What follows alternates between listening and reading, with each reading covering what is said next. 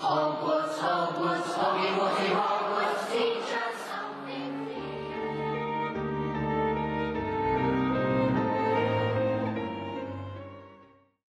Hello and welcome to Wizard Studies. I'm Katie, And I'm Audrey. and today we are doing part two of our memories episode. So, if you listen to our first one, we left out all of like Snape's memories except for Snape's worst memory because that's like separate. All of the memories that happen after he dies that like Harry watches through, like specifically of him and Lily and like him finding out from Dumbledore about like Harry's purpose and Harry's role and thus like giving that information to Harry. So, we're just going to go through all of those memories cuz we saved them cuz that episode was already pretty long and these are like pretty separate anyways. Yeah. Gonna get juicy. Yeah. A lot of these like also aren't really like fully formed memories. Yeah. It's a pretty good montage. Yeah, they like he uh they jump around quite a bit. Our patron of the episode is Salvador.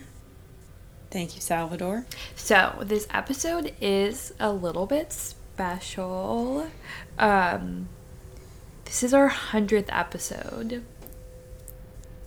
Despite what it may sound like that we are not very good at this and haven't done this a lot of times, we've done it a hundred times. Yeah. Well, we've we've definitely recorded more than a 100 times at this point. Oh yeah, because we have all of our patron episodes too. Yeah, and then there's some that like some quote unquote episodes out that like aren't real episodes that we didn't count towards our total. Yeah. But yeah, this is like episode 100 of Wizard Studies, and that's kind of wild. Yeah, it feels really weird.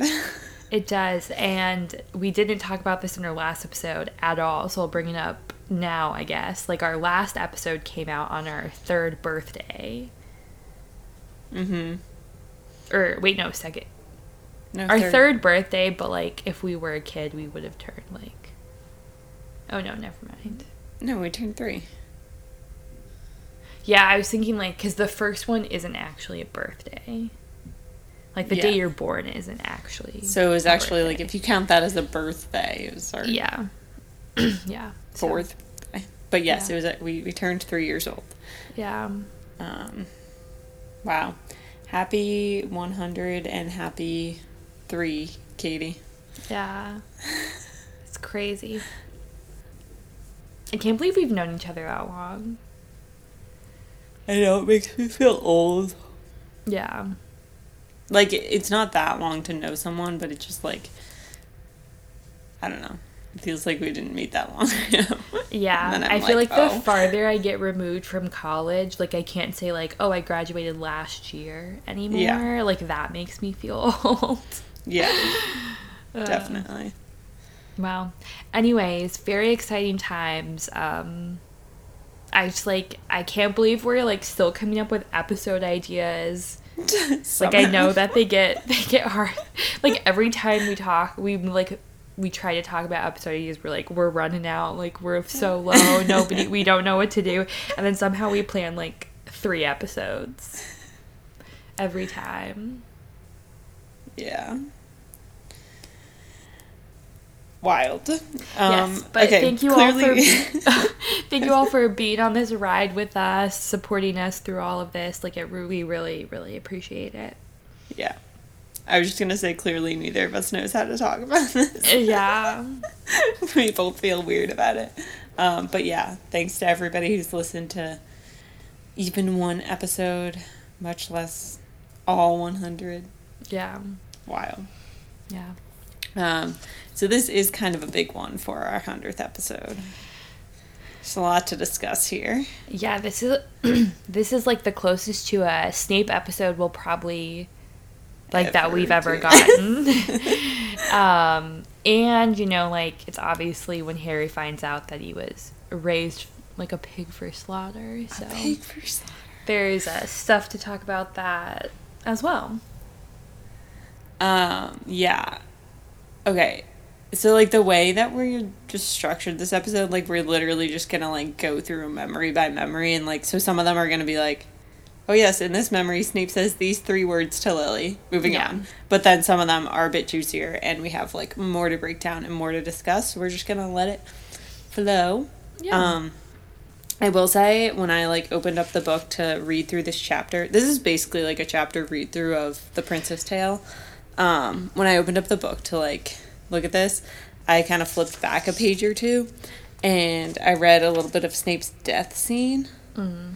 and I guess I had really forgotten that like his like memories come out of him. Like because in the movie they just do it with like tears. Yeah. it looks like just tears but it's literally described as like something more than blood was leaking from snape silvery blue neither gas nor liquid it gushed from his mouth and his ears and his eyes and harry knew what it- it was but did not know what to do Oh my god.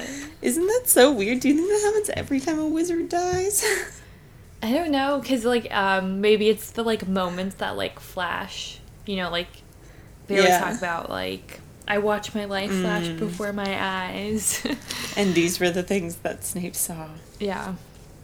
Um, so yeah, this chapter is right after Snape dies, and then like Voldemort calls the pause in the action halftime. I'm out. uh, and Harry goes up to no longer Dumbledore's office. Um, Headmasters. he does. We do find out that the password of the uh, Snape's office is Dumbledore. And like he just knew that, right? Like he just walks up and is like, Um, it says password, and Harry yells Dumbledore without thinking because it was Yeah. he who, whom he yearned to see, and to his surprise, the gargoyle slid aside, revealing the spiral staircase behind. Maybe Snape legilimensed it into his mind. mm, maybe like incepted it. Yeah. Um, like reverse legilimens, I guess. Yeah. Um. Anyway, the first memory that we see um, opens up on a playground, um, and there are two girls playing, and then there's a skinny boy watching from behind a clump of bushes, which like, all right, that's a little creepy. Uh, I mean, okay, wait. To be fair, is it creepier if it's a skinny boy or if it's like a man? Oh yeah, no, it's creepier if it's a full grown man. but it's just weird that he's watching through the bushes. Um, yeah. But you know, that's Snape. Um, and I think it's funny how like similar Snape looks like as a nine year old or whatever. It says his black hair was overlong and his clothes were so much ma- mismatched that it looked deliberate. Two short jeans, a shabby overlarge coat that might have belonged to a grown man, an odd smock like shirt. Snape no- was looked no more than nine or ten years old, sallow, small, stringy. There was undisguised greed in his thin face as he watched the younger of the two girls swinging higher and higher than her sister. Um, so then we learn that the two girls are Lily and Petunia Evans, Harry's mother and aunt. And Lily's like swinging really high and jumping off, and Petunia's yelling at her because she's a rule follower um, and she hates fun. um, and then Lily's like, "Oh, and look, Tuney. I hate how she calls her Tuney. So yeah, weird. that's like not even a good nickname. She was like, "I can do this," and she like. It's like the same scene out of the movie where she has like a flower like opening and closing in her hand, and Petunia freaks out again because she hates fun. Um, and then Snape chooses this as his opportunity to step out of the bushes. Um, and Petunia tries to like run away, and Lily's just like Lily starts talking to him because Snape says it's obvious how she's doing it, and he tells her she's a witch. and first she takes it as an insult and kind of like goes off towards Petunia. Um, but then Snape starts to explain. He says, like, you are a witch and I'm a wizard. It's not an insult. Um, and Petunia freaks out and shows her prejudice. She says, I know who you are. You're that Snape boy. They live down Spinner's End by the river. Like, clearly she's like, this boy's from the wrong side of the tracks. Yeah. Um, and yeah, anyway, it the girls then leave. Petunia like drags Lily away. Um,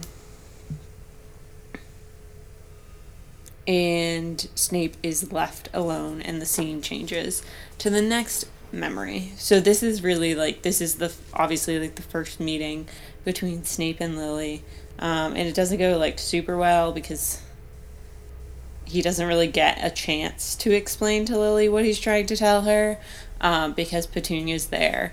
And I think it's kind of interesting. It's like Petunia is like throughout these memories we see all these like obstacles to like Snape and Lily's friendship and Snape and Lily's relationship and like Petunia is the first instance of that. And honestly this is like more revealing. The first the earliest memories I feel like are more revealing of like Petunia and Lily's relationship than they are so much as like of Snape.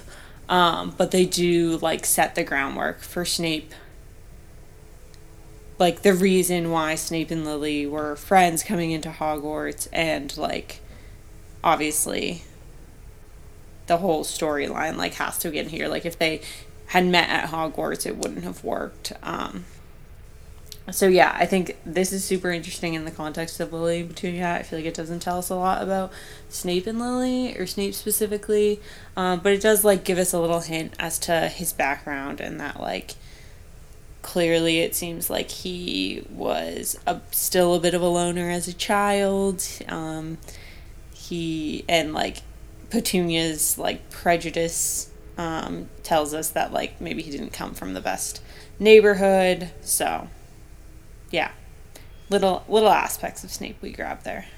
Yeah, and we learn even more about him in the next little memory. Um, and while you were talking, I was just kind of thinking about like how we always talk about how Ron is kind of this like ambassador to the wizarding world for like in the guide to the wizarding world for Harry and Hermione. Snape is that to Lily, like to some extent, um, kind of like pre Hogwarts.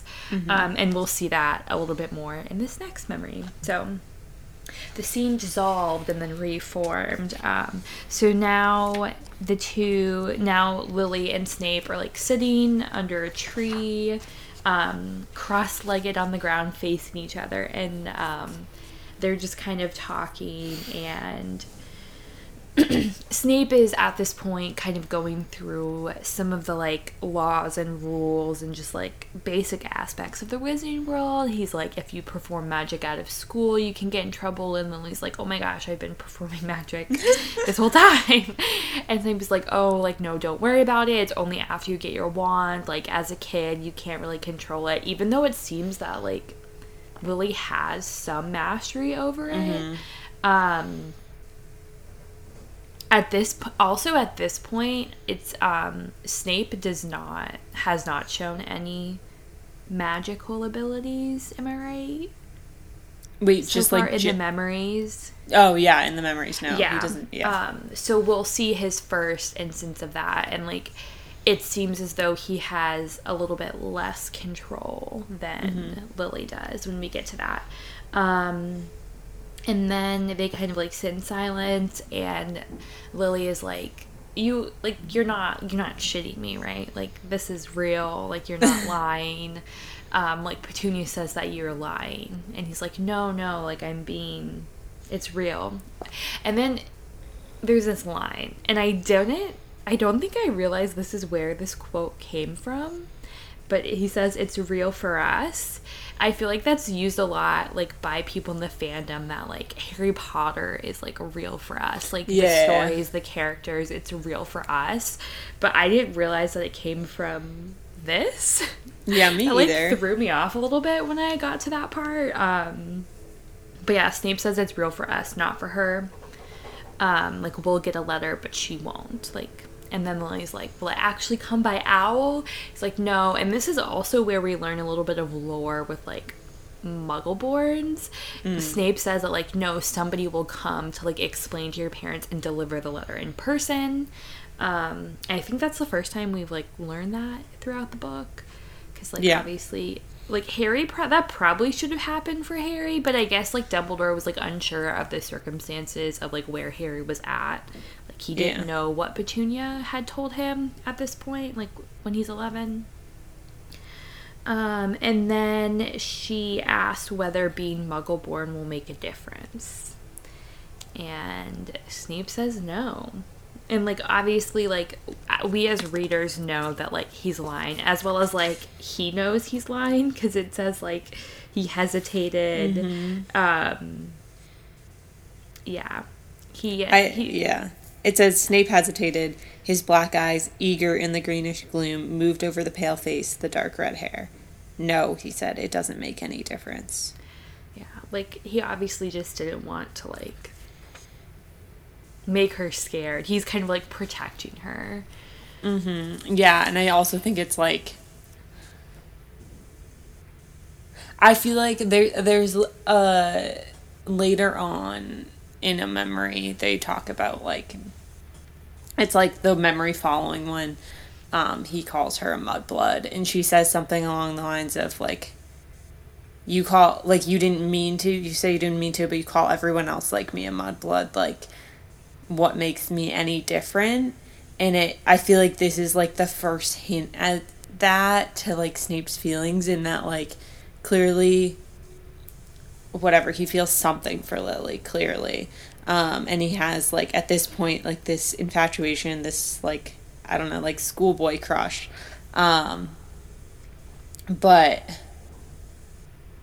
like it it does matter obviously in the world that they're living in it does matter that she is muggle born and um like to snape it also matters. Like it, it matters like largely because like snape knows that there's like prejudice out there against muggleborns and like actively there's a war like there's like someone rising to power who like is a blood purist but also like Snape was raised to believe that, and like Snape believes that she's different, but for some reason he he like it doesn't it doesn't bother him about her, and he like justifies it. He's like, "You've got loads of magic. I've seen it." Like it's just like it's so it's such a weird thing that he has like these like general prejudices and like you know we always make the like racism allegory with uh, blood pure blood purity people um and it's like she's his exception but like Yeah. he still believes it Yeah. It's like people who say like I've got a black friend. yeah exactly All yeah right. um, but yeah, so then he goes like, "Don't worry, like you've got loads of magic," which like again, kind of like Audrey was talking about, it like peers into his own prejudice. It's like there are it implies that like there are muggleborns that are like less deserving because they are less magical Yeah, and that that's a kind good of way to put thing um and then and then to get a little sneak behind the curtain even more about Snape, Lily asked like how things are at home. Um, and he said like they're fine. And she's like, They're not arguing anymore? He said, Oh yes, they're arguing. Um but it won't be long that I'll be gone. Then Lily asked, like, doesn't your dad like magic? And he said he doesn't like much of anything. Um, yeah so at, So- at this point we already know snape's half-blood because the half-blood prince happened yeah. Um, but this is like also our little like he did his not dad is have also not magical. yeah and like also like he didn't have the best home life Mm-hmm. it seems as though like obviously with the like are they still arguing like his parents don't have the best relationship and like what's implied by like snape saying that like he doesn't like much of anything including magic is that like it's kind of maybe like an oppressive household. Like his mother is not allowed to do magic. Snape is not allowed Yeah. to do magic. Um, And also, like, he doesn't like much of anything, meaning Yeah. he doesn't like me. yeah. Um, it just seems kind of like his. Again, this is like leaping, and this is. I, I think this is like a pretty popular opinion within the fandom, anyways. That like his dad seemed to be very like controlling, and like his mom kind of just like. It just like it was not a very healthy relationship. Um, and then Lily asks about the Dementors, um, and asks like if I do magic outside of school, will I get sent to Azkaban? And he's like, no, no, no, you're too pretty to go to Azkaban. Is like basically what he's about to say. He says you're not going to end up in Azkaban. You're too, and then he like turns red, like okay. um. But then we find out that Petunia had been hiding and listening. Um, she kind of accidentally reveals herself, and Snape gets really angry. He's like, Who's spying now? Um, and then Petunia, feeling very like attacked, she gets pretty defensive and she says, like, what is it that you're wearing anyway? Your mom's blouse? Because, like, throughout these first two memories, we've heard about, like, he seems to be wearing some sort of like dirty smock that he tries to cover up with like this large jacket sometimes. And Snape gets really angry, and there's a large crack, and a branch falls and hits Petunia on the shoulder. And she like starts to cry, and she starts to run away. And then Lily's like, "You did that on purpose," and he's like, "No, I didn't." But Lily doesn't believe it, and she runs to Petunia. So again, this is kind of like what I was talking about at the beginning. We see that his magic is maybe a little bit more emotional and a little bit less under control than maybe Lily's is. Yeah. And I think it's important, like, in both of these first two memories, at the end, like, Lily runs off with Petunia. And so, like, it wasn't like, I don't know, it, wasn't like this great, like, oh, Snape and Lily, best of friends, right? From the start. Like, they're kids and, like, they fight and, like, they still don't really know each other that well. And, um, Lily's still like trying to hang on and like salvage her relationship with her sister. Yeah, and I think it's really interesting because like the next memory, they're like fine, and like I get that they're kids and like stuff happens and like you forgive each other, but yeah, it's just interesting because I feel like in almost all of these memories, it ends up with like them not being in a good place. Yeah, it's very tumultuous. Um and it's it's almost like they were kind of doomed from the start. Like yeah. their friendship was always gonna be threatened by Snape's beliefs, as we see. Um, like early on, Snape is representative of like the difference between Lily and Petunia, and then um, like later on gets like threatened, quote unquote, by James. Um, Okay, so the next memory is again another like very Lily and Petunia focused one where like well all of them are Lily focused, but um obsessed. Um but it's it tells us more about their relationship and this is when we actually learn like a lot of Petunia's backstory. Um so it's on platform nine and three quarters. Um when they're leaving for Hogwarts for the first time. And Snape is just kind of like eavesdropping on the Evans family. And um, Lily is pleading with Petunia, saying, I'm sorry, I'm sorry. Maybe once I'm there, I'll be able to go to Professor Dumbledore and persuade him to change his mind. And Lily is. Um, eh, sorry, and Petunia is now defensive. She's like, I don't want to go. Like, you think I want to go to some stupid castle and learn to be a freak. Um, so she's like clearly lashing out because she's jealous and she's like 12, 11, 12, I guess. Um, Yeah. And Lily's like, You didn't think it was a freak school when you wrote to the headmaster and begged him to take you. And so Petunia is embarrassed. Um, she's upset that uh, Lily and Snape found this letter of hers um, that she wrote to Dumbledore asking to be uh, admitted into Hogwarts. And also, this is when we get the little tidbit about, like, oh, like there must be wizards working in the postal service. Oh, yeah. like filtering through. Um, but anyway, yeah, it ends with Petunia calling Lily a freak and that's like basically Lily's goodbye with her sister and like this is pretty much like this is pretty much it for their relationship. I think like when we've talked about Lily and Petunia's relationship, like at this point, like it doesn't get any better. Like they made attempts or Lily made attempts like throughout their time at school and like when they were older and both like dating James and Vernon, but it just like yeah, this was kind of the breaking point and like Petunia never never gets over this.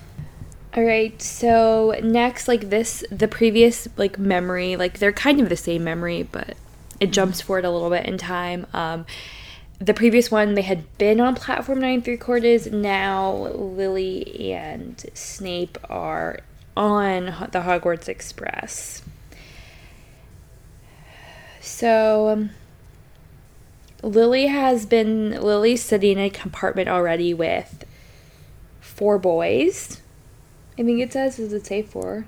It's just a group of rowdy boys. Oh, okay. So we don't. Never mind. We'll get there. We'll get there. so she's in the compartment with a group of rowdy boys, and Snape finds her and comes in. And it's also mentioned that he's already wearing his like Hogwarts robes again. So like harkening back to like he wanted to shed kind of like his spinner's end life as fast as possible and is just like so ready to move on to bigger and better things like he sees hogwarts as like his escape like his way out his mm-hmm. like haven and sanctuary um much kind of like Harry did when he was going to Hogwarts. Maybe not the first time because he was maybe a little bit more apprehensive, but in previous year or in the following years. Um, so she's like, cry- she's been crying. She's like really upset about kind of her falling out with Petunia. Um, and she's like, I don't really want to talk to you. Like, you're the one who, like, encouraged or like wanted us to like go into a room anyways blah blah blah blah blah um and she and then he's like like why does it matter that she hates you? Like why does it matter that you aren't getting along? And she's like she's my sister. Um and then he's like she's only a and he was going to say muggle um but he did not because wah, wah. yeah.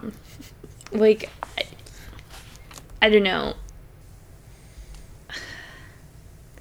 Like Snape is such a complicated character like I so we see that he struggles with like his own insecurities and his own kind of like status in the world. And obviously like he is insecure about that and lashes out at people and tries to like force other people down farther so that like he mm-hmm. feels more superior. Um and like we can see that with Petunia and like possibly that's kind of like why he joins the Death Eaters in the first place is to kind of like climb that ladder even further and be like above even more people. Um yeah, but it's like it's just weird. It's like it makes sense, but also like thinking about somebody who like could like people have like prejudice against. It's like would you not want to just like be kind because you know what it feels like to be mm-hmm. like bullied and to have things that like mm-hmm. make you lesser quote unquote than other people yeah and like maybe i'm getting ahead of myself here but it's just it is so complicated because right like we want to feel for him we see like his own personal struggles and like the reasons he is this way but also like it's so frustrating and like the the Lily the love for Lily, the obsession with Lily, the friendship with Lily, whatever, is so hard to like fully understand and fully grasp because it it doesn't change. Like we see him here as an 11 year old. He clearly cares about Lily and like spending time with her and whatever. Um, and is willing to look past the fact that she specifically is muggle born and claims that he cares about like her happiness but but he doesn't like he only care he when you care about someone, you care about the people that they care about, or you care about things that they care about, and he doesn't. Like, he just wants Lily and he wants her in his life immersed in Hogwarts with him, and he doesn't understand that, like, she is hurting because of Petunia, and like, he should want, he should understand that, and like, at this point, yeah, it's like, oh, he's 11. Like, he doesn't have that sort kind of like emotional awareness and like emotional intelligence. But Dumbledore points out the same thing to him when he comes asking for him to protect James, uh, protect Lily, and by extension, James and Harry. Like, it, it's throughout all of the memories. He doesn't care about the people that Lily cares about. He just cares about Lily. Like he just wants her and her to himself. And like that's not that's not love. Like I know I'm saying it in the context of this memory like that's an 11-year-old and I get it, but like it doesn't change and like I'm bringing it up here because like I'll point it out each time. It's just like he yeah, he, he doesn't know how he doesn't know what's going to make her happy. He just thinks he wants to like him to be enough.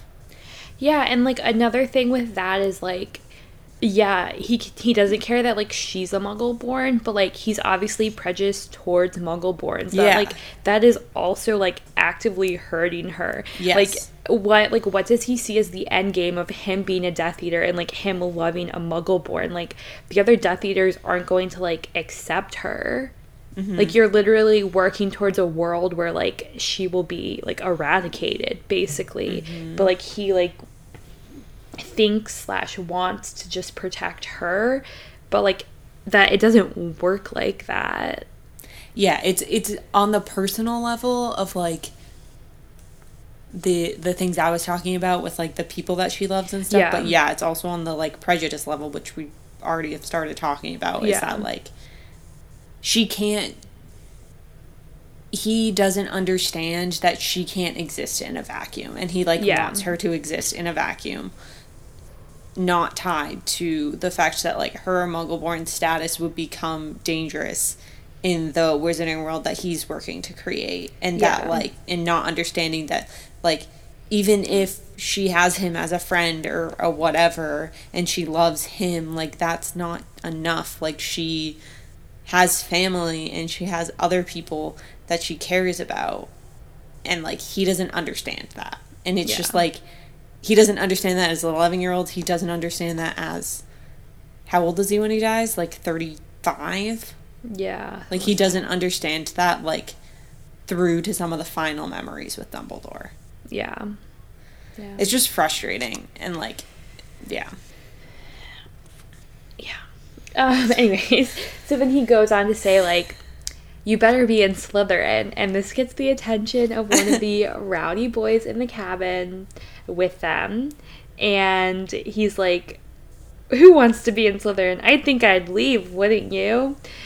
And this is James, and he asked the boy lounging opposite of him, which is Sirius. And Sirius is like, My whole family's been in Slytherin, but I'm hoping to be the one that's not. And James is like, Oh, I thought you were like, all right. And so we also, in turn of seeing like Snape's prejudices, we see James as mm-hmm. James's as well.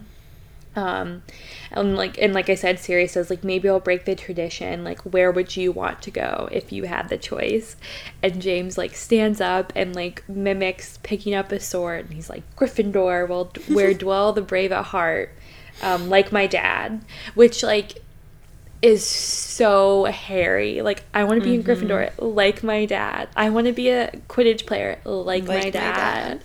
Um, so I thought that was like kind of cute. And then Snape makes a small disparaging noise, and like James turns and looks at me like, "Got a problem with that, bud?" Um, and Snape is like, "No, unless you'd rather be Brownie than Brainy," which is like really interesting because he's not talking about like Ravenclaw when he talks about Brainy.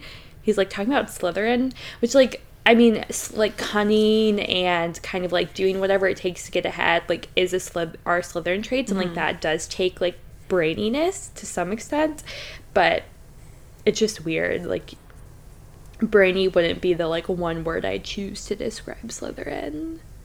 Yeah, but I think it probably is like, yeah, yeah, I agree. But also, Like he's definitely the- like the it as like a dig to James. Yeah, yeah.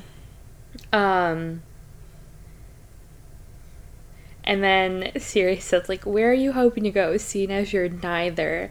So this like antagonistic relationship between James Sirius and Snape is like there from like literally jump from day one. And it also is interesting because this so mirrors the like draco ron mm-hmm. harry kind of conversation that also happens like on the train on their way to the first like on their way to hogwarts for the first time the conversation between like i wouldn't want to be in slytherin and draco's like be careful making friends like you'd want to make them with the right people Yeah.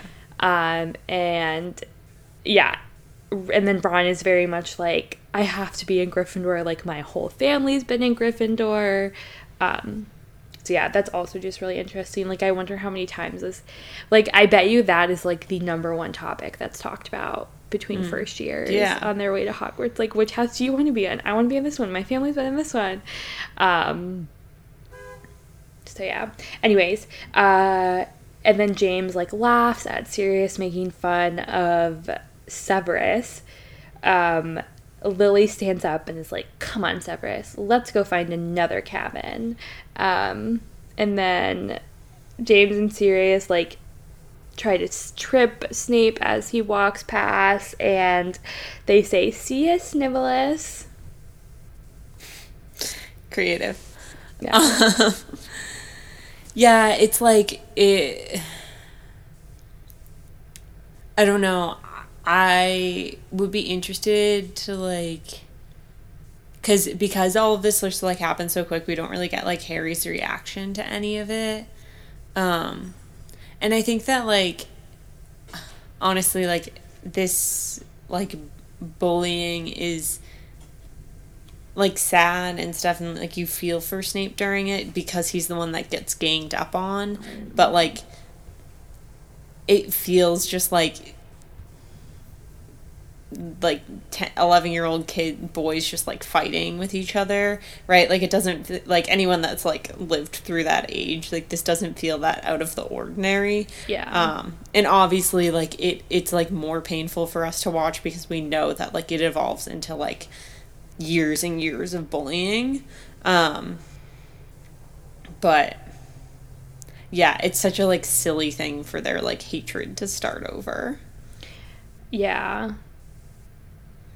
And like obviously Lily plays a role in the like James Severus relationship, you know, like I wonder I wonder like what would have happened if like Lily wasn't a factor in their relationship um cuz like obviously that's where like most or if not like I mean, Sirius or Severus. I keep on wanting to say Sirius instead of Snape. Snape obviously like hates James for many many reasons, but like one of them, and maybe like the biggest one, is that like he's afraid that James will like take Lily away from him, basically.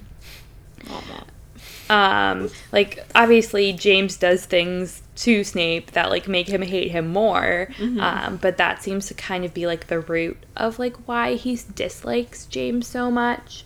And like we never really find out why James and Sirius hate Snape so much. Like even Sirius is just kind of like we were bored, like he's an easy target.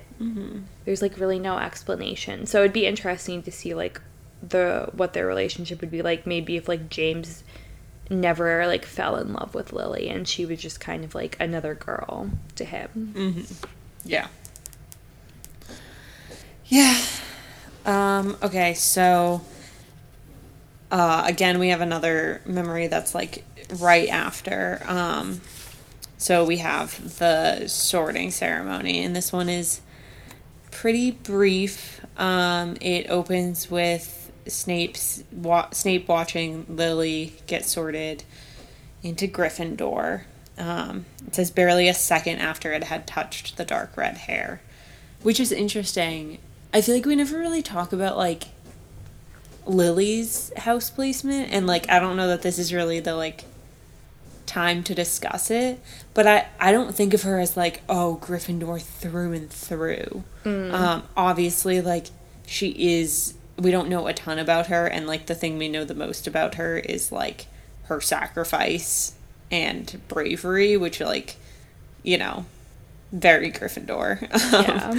Yeah. Um, one could argue that Harry gets his hero complex from both of his parents, Yeah. but maybe more so his mother.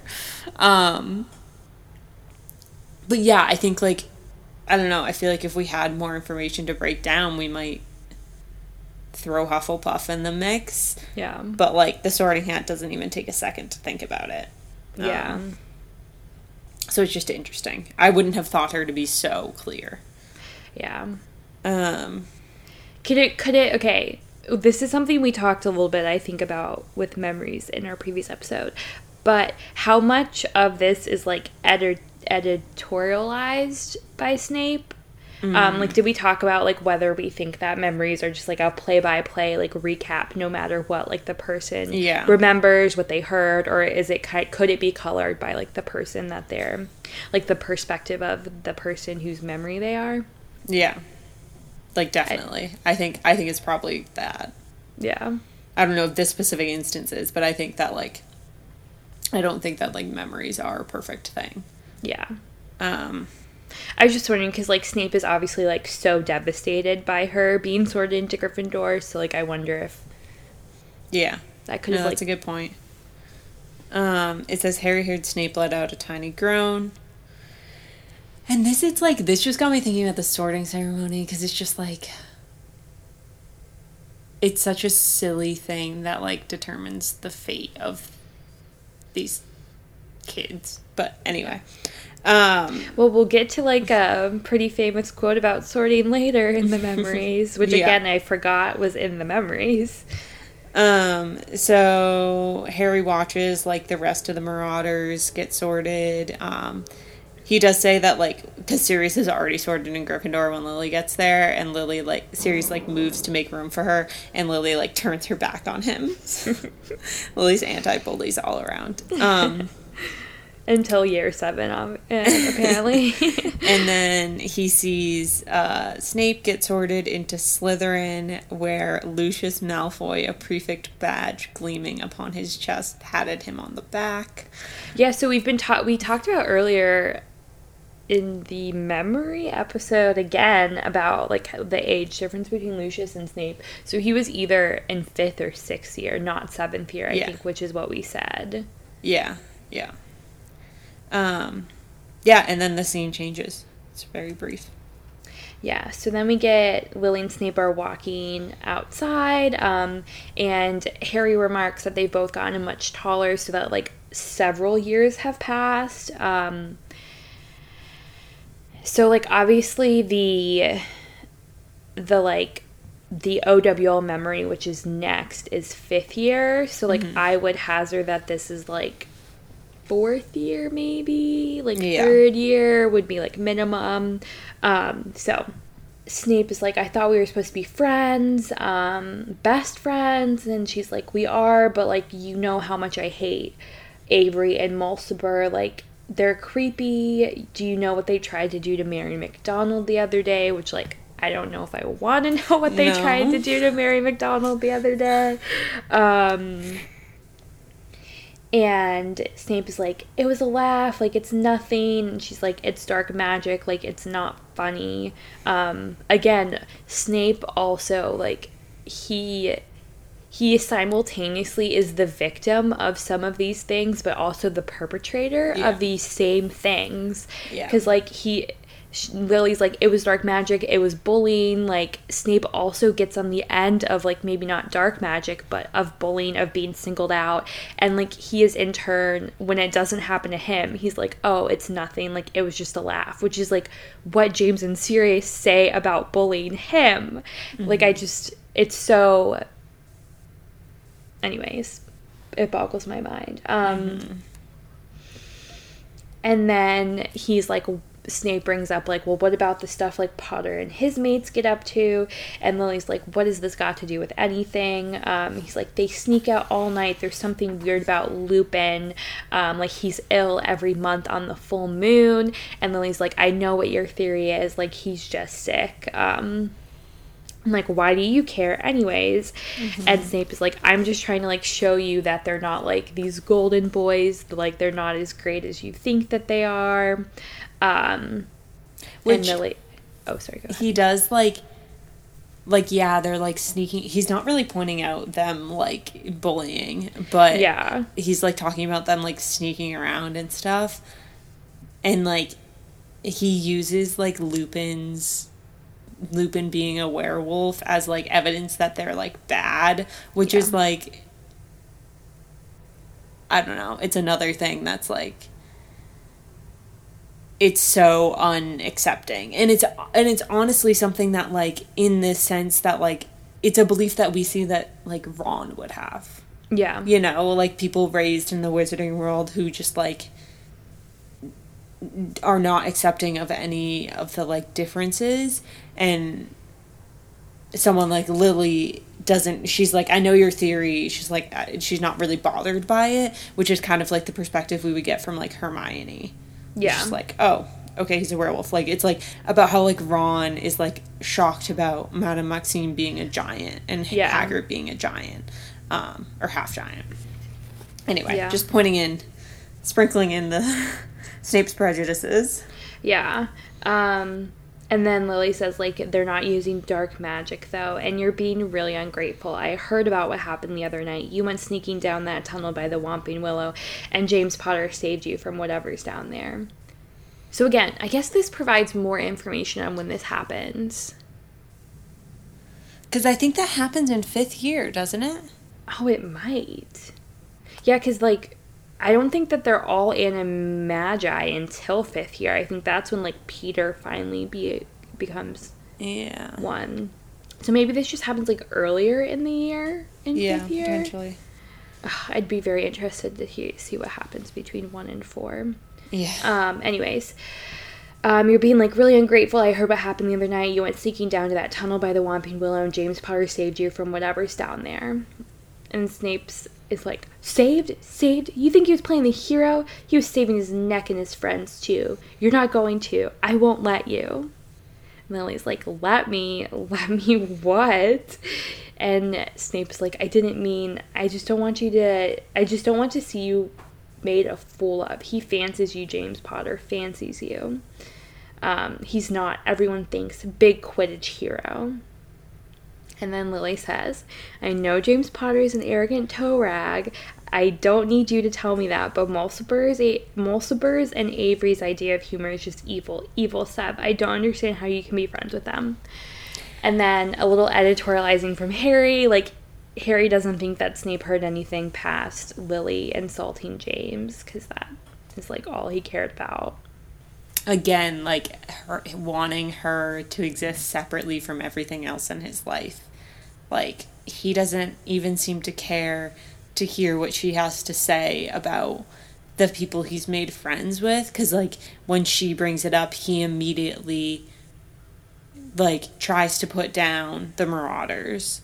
And once she says something bad about James, he's fine and he stops listening to what she's the point she's trying to make about his friends. Like he he doesn't it's like he cares who she associates with, but he doesn't think she could should get any say in who he associates with.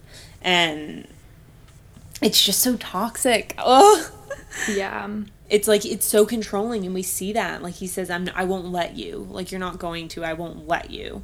Um like he's trying to he's trying to like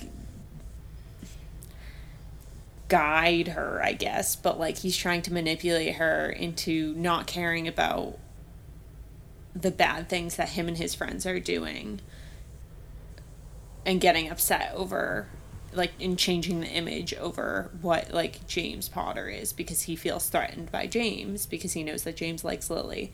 And honestly, like Lily's like so mature here. She's just like you're both idiots in different Yeah. ways, but she can see the difference. Like she is not bothered by the fact that like James and his friends like run around at night and she like she sees value in the fact that like James did like save him. Like she knows that like at the end of the day James is a good guy. And like I think she still believes in the good of Snape at this point, but like she knows that at the end of the day Avery and Mulciber aren't good guys, you know. Like she can see the distinction and he can't. Yeah, I think like something else is like I think that I would feel comfortable saying that Mary McDonald is a muggle born. um and so this kind of like Snape bringing up like they're running around at night. She's like what does that have to do with me? Like that doesn't they're like that like what does that have to do with me but like your friends are actively like using dark magic against people like me like that ha- that that does have to do with me you know Ugh, anyways Yeah, and like the Marauders haven't hurt anyone. Like we don't talk they don't talk about the bullying here. We're gonna get to it in the next the next memory, but like the Marauders don't hurt people. Like yes, the bullying is hurtful, but this is like the distinction, like they don't use dark magic on people. Um and like she even points out that like Snape did Snape was snooping around and like when he almost got caught up in it, like they knew where to draw the line. Even Yeah. if like a lot of us would argue that that line is like too far, at least there is one. Um, Yeah. It's very reminiscent, reminiscent of Fred and George. I feel like don't they say something like that? They're like, we know, like where the line is when yeah, they're talking about like their pranks. There's Yeah. like there's something like that. Okay, um, so then the next memory is actually super brief um, because it's one we've already seen before. Um, it's at the yeah Harry's already seen before. It's the end of the OWL, um, and in juxtaposition to the first time that Harry saw this memory, and he tried to stay as close to his father and his friends as possible. Um, Harry keeps his distance the whole time because he knows what happens. And he says he watched it says he watched as Lily joined the group and went to Snape's defense. Distant distantly he heard Snape shout at her in his humiliation and his fury the unforgivable word, mudblood. And this is just like again highlights like this is Snape's worst memory because this is like this is the end of it with Lily. Like he crosses the line with her because he in his humiliation and his fury he's caught up in his emotions and he's mad at her or he's taking it out on her because he's embarrassed by what like the marauders are doing it for him and like he sees her as like another mudblood and like he knows that that's the thing that's going to hurt her because we've been talking about it this whole time like she's the exception she's the exception. But she's not like she is a muggle born and Yeah. so like yeah i'm not going to say much more because i think the next memory is super telling so we'll just go straight into that one Yeah, so it picks up. Um, it's nighttime. Snape and Lily are right outside the Gryffindor, like the fat lady portrait, so like the Gryffindor common room. And Snape is saying, like, I'm sorry. And she said, I'm not interested. I'm sorry. Save your breath. Um, she says, I only came down because Mary, I assume Mary McDonald, um, told me you were threatening to sleep out here. I was, I would have done. I never meant to call you Mudblood. It just slipped out. There's no pity in Lily's voice. It's too late. I've made excuses for you for years. None of my friends can understand why I even talk to you. You and your precious little Death Eater friends, you see, you don't even deny it. You don't even deny that's what you're all aiming to be. You can't wait to join you know who can you. He opened his mouth but closed it without speaking. I can't pretend anymore. You've chosen your way, I've chosen mine. No, listen, I didn't mean to call me Mudblood, but you call every one of my birth Mudblood, Severus. Why should I be any different? Oh, And it's then like she turns around and walks away. Okay again i just lily is so smart and so aware. Um but yeah it's just it's like especially with them as like what 15 year olds now? Like 16 Yeah, year 15, olds 16. like they're adults and like she, she is realizing that like it's not just a game to him. It's not just like some stupid thing him and his friends do and he can't even deny that. Like it's yeah just even though he is quote unquote in love with this woman this girl who's a mudblood who's muggle born he it it won't it will never affect his beliefs.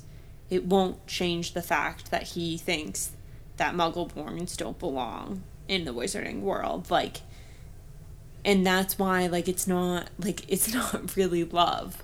Like he doesn't love her for all that she is. He loves her in spite of the fact that she is a muggleborn so like it just yeah.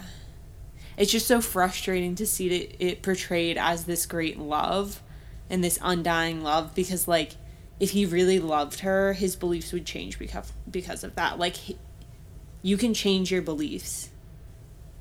It's just like Yeah, I mean, like, I feel like there's so many, like, maybe not so many stories, but I feel like there's stories, like, about this is, like, not so much talking about, like, the racist allegory with this, but, like, of parents, like, not really being supportive of, like, LGBTQ people, but, like, when their child comes out, like, they love them and they support them and they can, like, they change their beliefs. Like and i know that doesn't happen all the time but like it does happen and it can happen. And snape does not choose to do that. Um, another thing that this really just really keeps reminding me of i haven't seen this movie but i've seen the trailer for it so many times. It's like a it's called passing. It's on netflix. It's like a black and white movie with uh, ruth negga and tessa thompson and they both play women that are black but pass as white people in like the early 1900s maybe like maybe like a little bit past the early 1900s i don't remember exactly the time period. And like the man that ruth negga is married to is like a racist and is like very openly racist. Like i don't like black people. And she just kind of like keeps that part of her secret. Like obviously i haven't seen the movie so i don't know what comes of it. But like i assume that he does not like love her for who she is at the end of the day. Um and like i really just can't stop like thinking about that when we're talking about this story and like that's not real love like you keep saying. Yeah it's like i don't know like if you hate something about the person that you love like i just i don't i don't know. Yeah. and we talk so much in this day and age of like how to change people's beliefs right? And like how to change people like how to get people to like change their homophobia and their Yeah, like, be more accepting.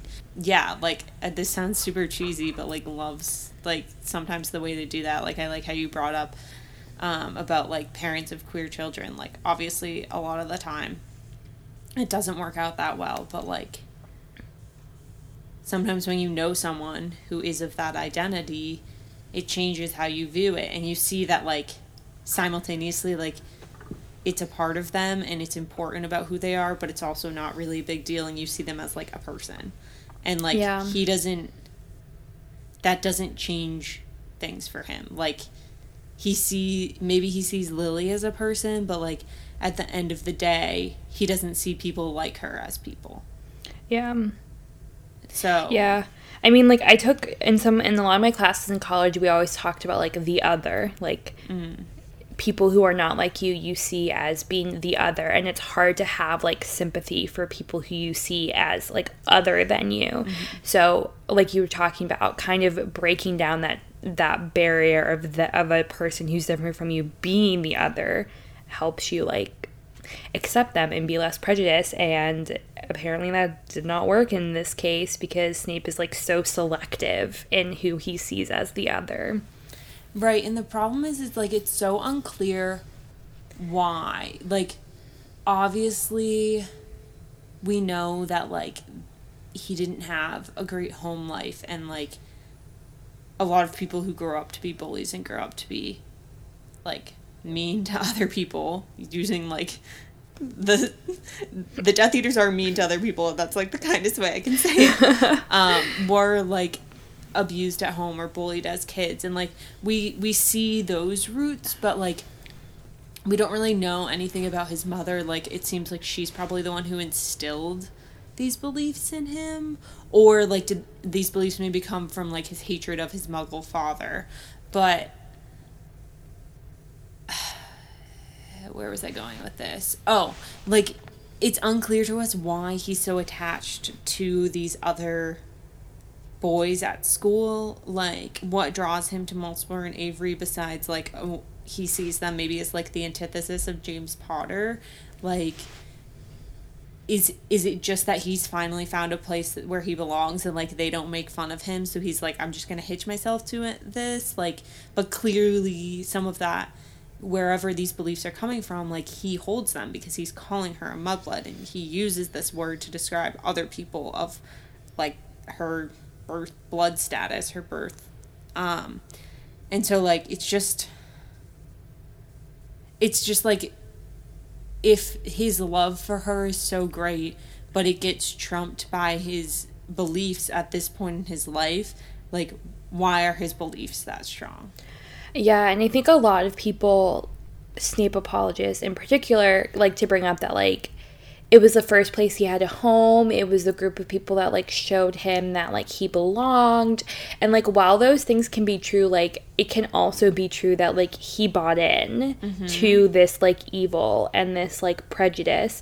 And we see that like Lily brings up they did dark magic and he's like, "Oh, it's nothing. It was just a laugh." Like we know that like he not only and like there are other reasons that he's part of this group. And like maybe yes it started out as like people who accepted him and he like just became like part of it and like started and like that's where he got these beliefs. But like at the end of the day he still has them and is still like acting upon them and is still like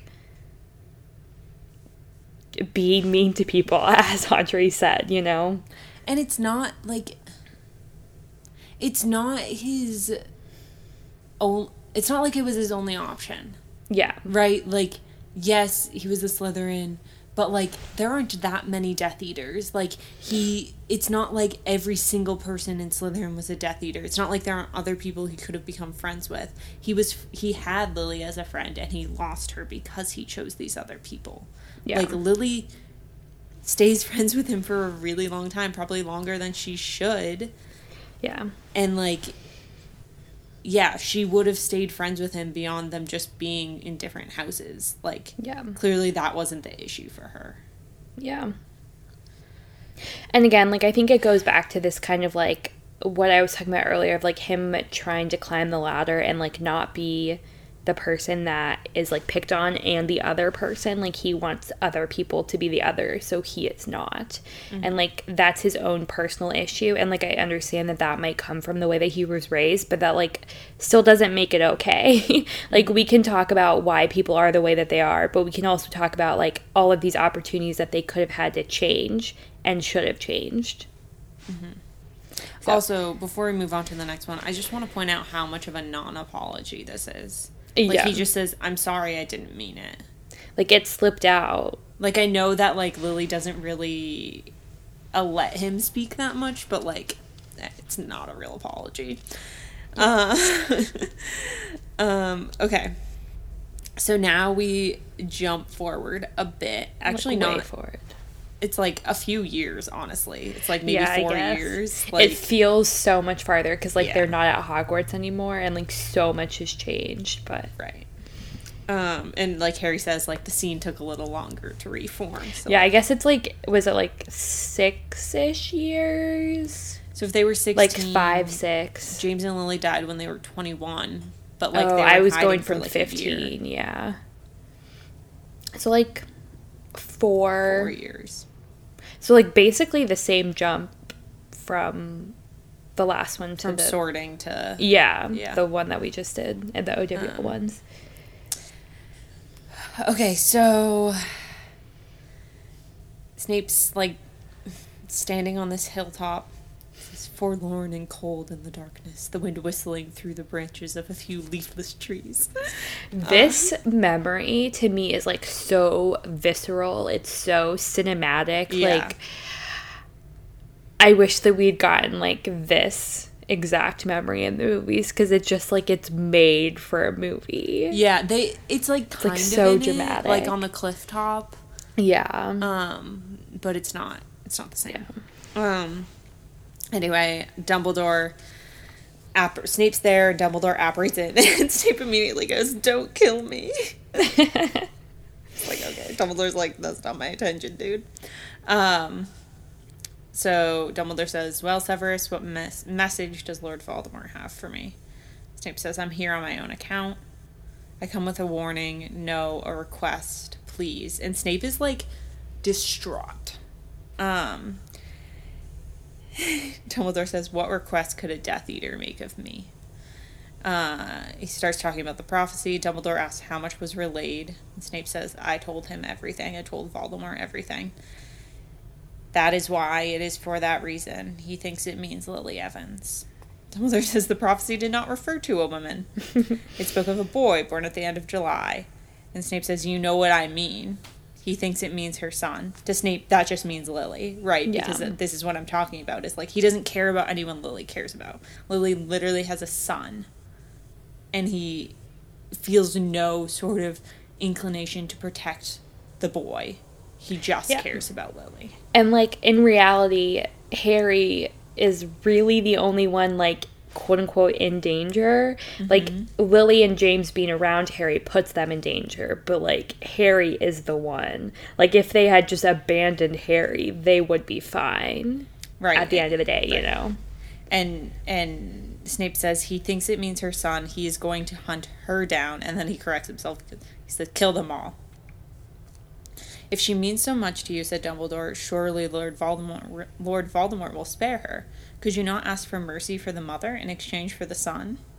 I have. I have asked him. You disgust me, said Dumbledore. So Dumbledore like baits him into this. Dumbledore is pointing out to him Yeah.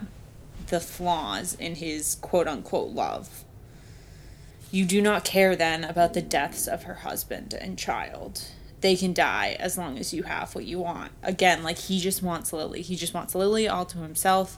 He it's it's it's like if he did get Lily, you we it would be an abusive relationship because we talk about how like in abusive relationships like the abuser so often cuts the person they're with off from everyone around them. And like that is what he wants from Lily. He just wants her all to himself. Which like very much sounds similar to what we were talking about earlier about like his parents' relationship and like his dad's controlling nature. Mm-hmm. Like Snape would just be that. So he goes, hide them all then. Keep her, them safe, please. He like has to correct himself, right? And Dumbledore's like, well, I need something in return. And and Snape says, I'll give you anything. So again, this is just like this is the point I was making with the the platform nine and three quarters or the Hogwarts Express thing. Like it's now he's 20 years old 21 years old like close to that like he's still a young adult but like especially in this world we we see that age treated as an adult and like he still is this ignorant and this yeah it's just I don't know, just so many like the more I read into this, like I've always just believed that this isn't really love and like the more you read into it, like I don't even know that like the way that it's written, like I don't even know that the author intended it to be read as like such an undying love as like the fandom a lot of the fandom has taken it to be. You know what I mean? Yeah, like it's so romanticized and like we have always been Snape haters in this pod in this in this podcast. But like you said, like going through this, it's really like we're not even like leaping. Like there's it's literally in the book. Like Yeah, like the that is word- how it's written. The words are that like this is not good. Um, like we're not even kind of like psychoanalyzing. Like obviously we're doing some of that, but like you don't have to leap very far at all, yeah. and not even leaping sometimes. Um, Uh and like I get it. I with the whole romanticizing this like great love story, I do think that people love a love story, you know. People love a that they even when there's not a love story, they're like people ship characters in mm. stories because they want that love story. And Harry Potter like we've kind of talked about before is like kind of lacking on the love story mm-hmm. part which like is fine. But for people who like want that for people who like need that in their stories i could see them kind of like grasping onto this because we don't like we don't see much of like lily and james which would be kind of the other like great love story you know they like sacrifice themselves for each other and for their son so like I get it, I do, but it's just like you have to understand that like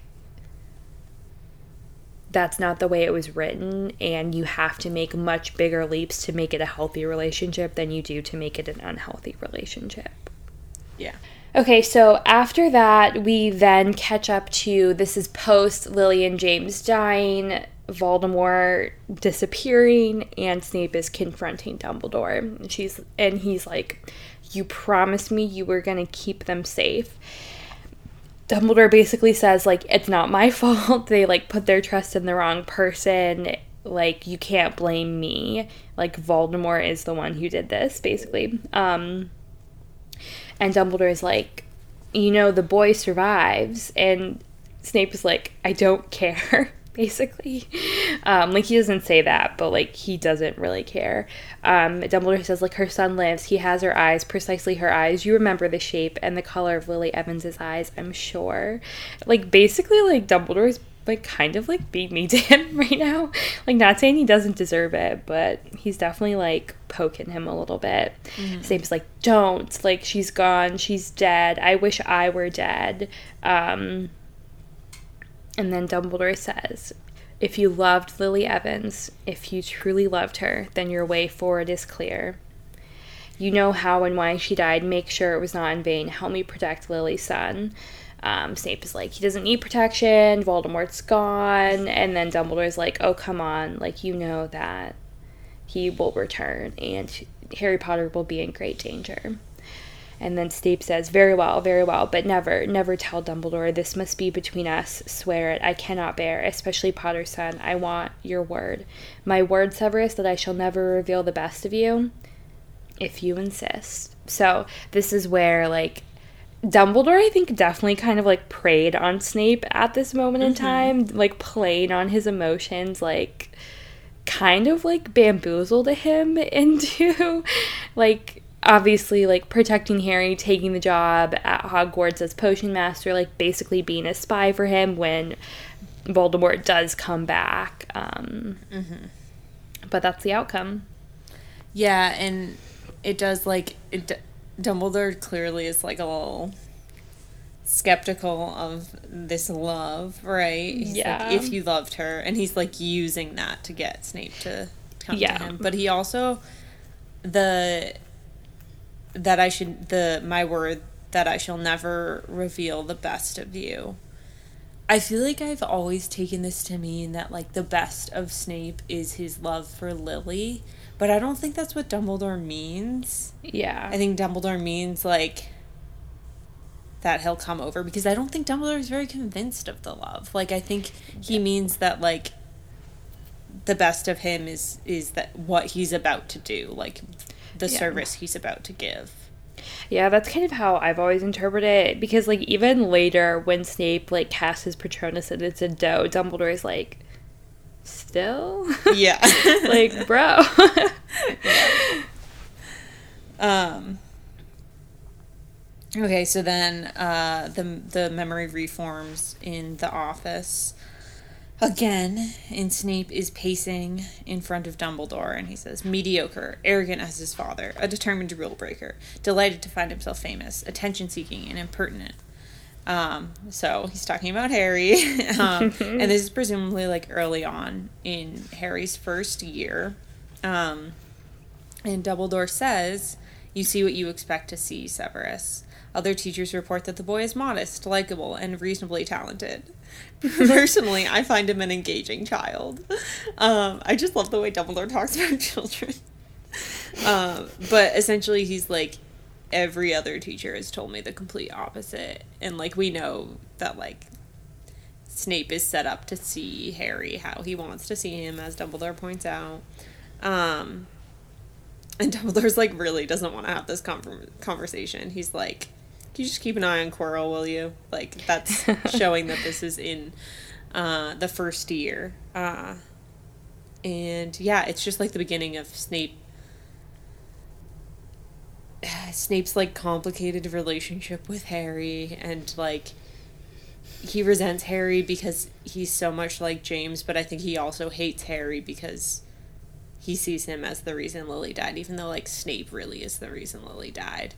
And like Harry being there is just a reminder of like what he did to Lily back when they were at school, like why how he messed up their relationship and also how he like inevitably brought about her death. yeah, he's getting like hit by both sides. Like he sees James, like his bully, the Yeah. person he hated, as well as Right. like seeing the woman he loved and like being reminded of like their tragic love story And, like, in his mind. His worst memory, quote unquote. Yeah. Um, so the next one is also pretty quick. Eh, We now are at we're now are at the Yule Ball. Um, Snape and Dumbledore are a little bit outside the entrance hall, and Snape is saying like Karkaroff's mark's becoming darker too. He's panicking. He fears retribution. You know how much help he gave the Ministry after the Dark Lord fell. Karkaroff intends to flee if the mark burns. Um, so like basically this is just like setting up that like Snape really was a spy for the good side this whole time. Cuz like up until this point that's like kind of still unclear to Harry at least. Um like there's still a little bit of ambiguity but like this memory I think basically is like done to be like no he like actually was fully on the good side this whole time um this whole time since Lily died. Um and is like spying for Dumbledore. And this is when Uh, we get the you are a braver man by far than Igor Karkaroff. Yeah. Um and then he says sometimes I think we sort too soon, which what I was which is what I was alluding to earlier and like I think people point to like if Snape had not been sorted into Slytherin. Like what what if dot dot dot. Like it's very the possibility the possibilities would be endless. Um i don't think he would have ended up with lily anyways. Like we've talked about there are like many other issues going on with that relationship than like him just being a death eater. Like obviously that's a big part of it but there were other problems before then um starting to show. Yeah, and I also think this is interesting because like Dumbledore asks if if he would be tempted to join Karkaroff in fleeing, and, and Snape says, "No, I'm not such a coward." And it's like here it's a little unclear because like we've basically learned that like the only reason that he's on the good side, quote unquote, right now is that like he he swore himself to Dumbledore. He basically like swore this loyalty to Dumbledore. Um but like we don't know like we don't really understand what's keeping him from going back. yeah Right? Like he says he wouldn't flee, but we don't know even at this point like what's keeping him from going back so much. You know what I mean? Like it's not like he, clearly I guess like the blood purity thing has less of an appeal to him now. Um because of what it took from him, but and like maybe it's just that like he would never go back to Voldemort because Voldemort killed Lily. Yeah. Yeah, I think it definitely has more to do with like Snape is always at the end of the day Snape was just looking for like a home, a mm-hmm. place to belong. And the Death Eaters gave him that, but like now Dumbledore has been the one to give him mm-hmm. that. And so like I think more than anything it's just kind of like this is where I am. Mm-hmm. Like Dumbledore cares about me, I'll be with the person who cares about me. Yeah. At the end of the day. Yeah, and it's like said to be like in the service of Lily's memory. Whatever. Yeah, and like I definitely think that's like part of it, you know, like he's fighting the fight for Lily. But yeah. Yeah. Okay. So uh, we then fast forward a little bit again. We're back in the headmaster's office. Um, and Dumbledore is like semi conscious on sitting um, by his desk. Um, and his hand is blackened and burned. So this is like summer before Half Blood Prince. Um, he has Dumbledore has like found the ring and put it on because of Dumbledore's complicated history with the Deathly Hallows. Um, and Snape is curing him, uh, or trying, like, stopping the curse. Um, he says, Why? Why did you put on that ring? It carries a curse. Surely you realized that. Why even touch it? And Dumbledore says, I was a fool, sorely tempted. Tempted by what? And Dumbledore just doesn't answer. Um, so they talk about how Snape thinks Dumbledore has like probably a year to live, if that. Um, he's been able to stop the curse, but not entirely. Like it will spread and it'll strengthen over time. Um, but Snape, we see like we see that maybe the one person Snape like actually cared about was Dumbledore. Like he is mad that Dumbledore did this to himself and that he didn't contact him sooner. Um, he because he he doesn't want to lose Dumbledore, um, which I think touches on what you were saying. Like he's always just wanted a home, and like Dumbledore gave that to him, and uh, yeah, he's he's realizing that he will lose it because Dumbledore is the only one that knows, quote unquote, the best of him. Um, and then he asked, like, did you think breaking the ring would break the curse? And Dumbledore's like, something like that. But clearly, Dumbledore broke the ring because it was a Horcrux. Yeah. um, and so, yeah, Dumbledore's like keeping this Horcrux plot line from Snape, uh, which is interesting because we see Dumbledore as Snape's biggest confidant, but not the other way around, really. Um, Dumbledore like has his people for certain information, and like I think there's something later where he says like I'm not putting all my eggs in one basket, Yeah. um, which is interesting. And Dumbledore changes the subject. He talks about Draco being tasked with murdering him. Um, and he says, like, I assume you're the one who's supposed to carry it out if he fails. And he says, uh, like, I want you to look out for Draco, and I want you to be the one who kills me. And clearly, we, like, you know, Dumbledore had his motives all along. Um, and he doesn't really, like, make those clear to Snape with the ideas of, like, the Elder Wand and all of that. Um, but he also says that he worries about Draco's soul. Because Snape says, if you don't mind dying, why not let Draco do it? And Dumbledore says, the boy's soul is not yet so damaged. I would not have it ripped apart on my account. And my soul, Dumbledore, mine. He says, You alone know whether it will harm your soul to help an old man avoid pain and humiliation. I ask this one great favor of you, Severus, because death is coming for me as surely as the Chudley Cannons will finish bottom of this year's league. I confess I should prefer a quick, painless exit to the protracted and messy affair it will be if, for instance, Greyback is involved. Uh, I hear Voldemort has recruited him, or dear Bellatrix, who likes to play with her food before she eats it. And Snape just like kind of nods that like he will carry this out. Um, and it's sort of implied that like Snape's soul, whatever damage he hasn't yet done to it, um, is not going to be further damaged because like they've discussed this and like Dumbledore is seeing it as like putting him out of his misery.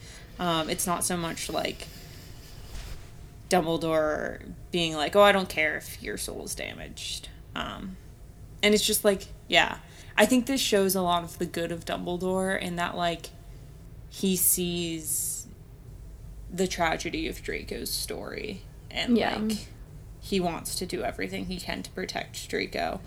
Um, even though like there's no real reason for him to like feel an allegiance to this boy who is like the product of a family and a cause that like is anti him. Um, so yeah, this is pretty key. Um, and it like serves to tell Harry that like to explain to Harry what like a lot of the order sees as like Snape's like return to the dark side.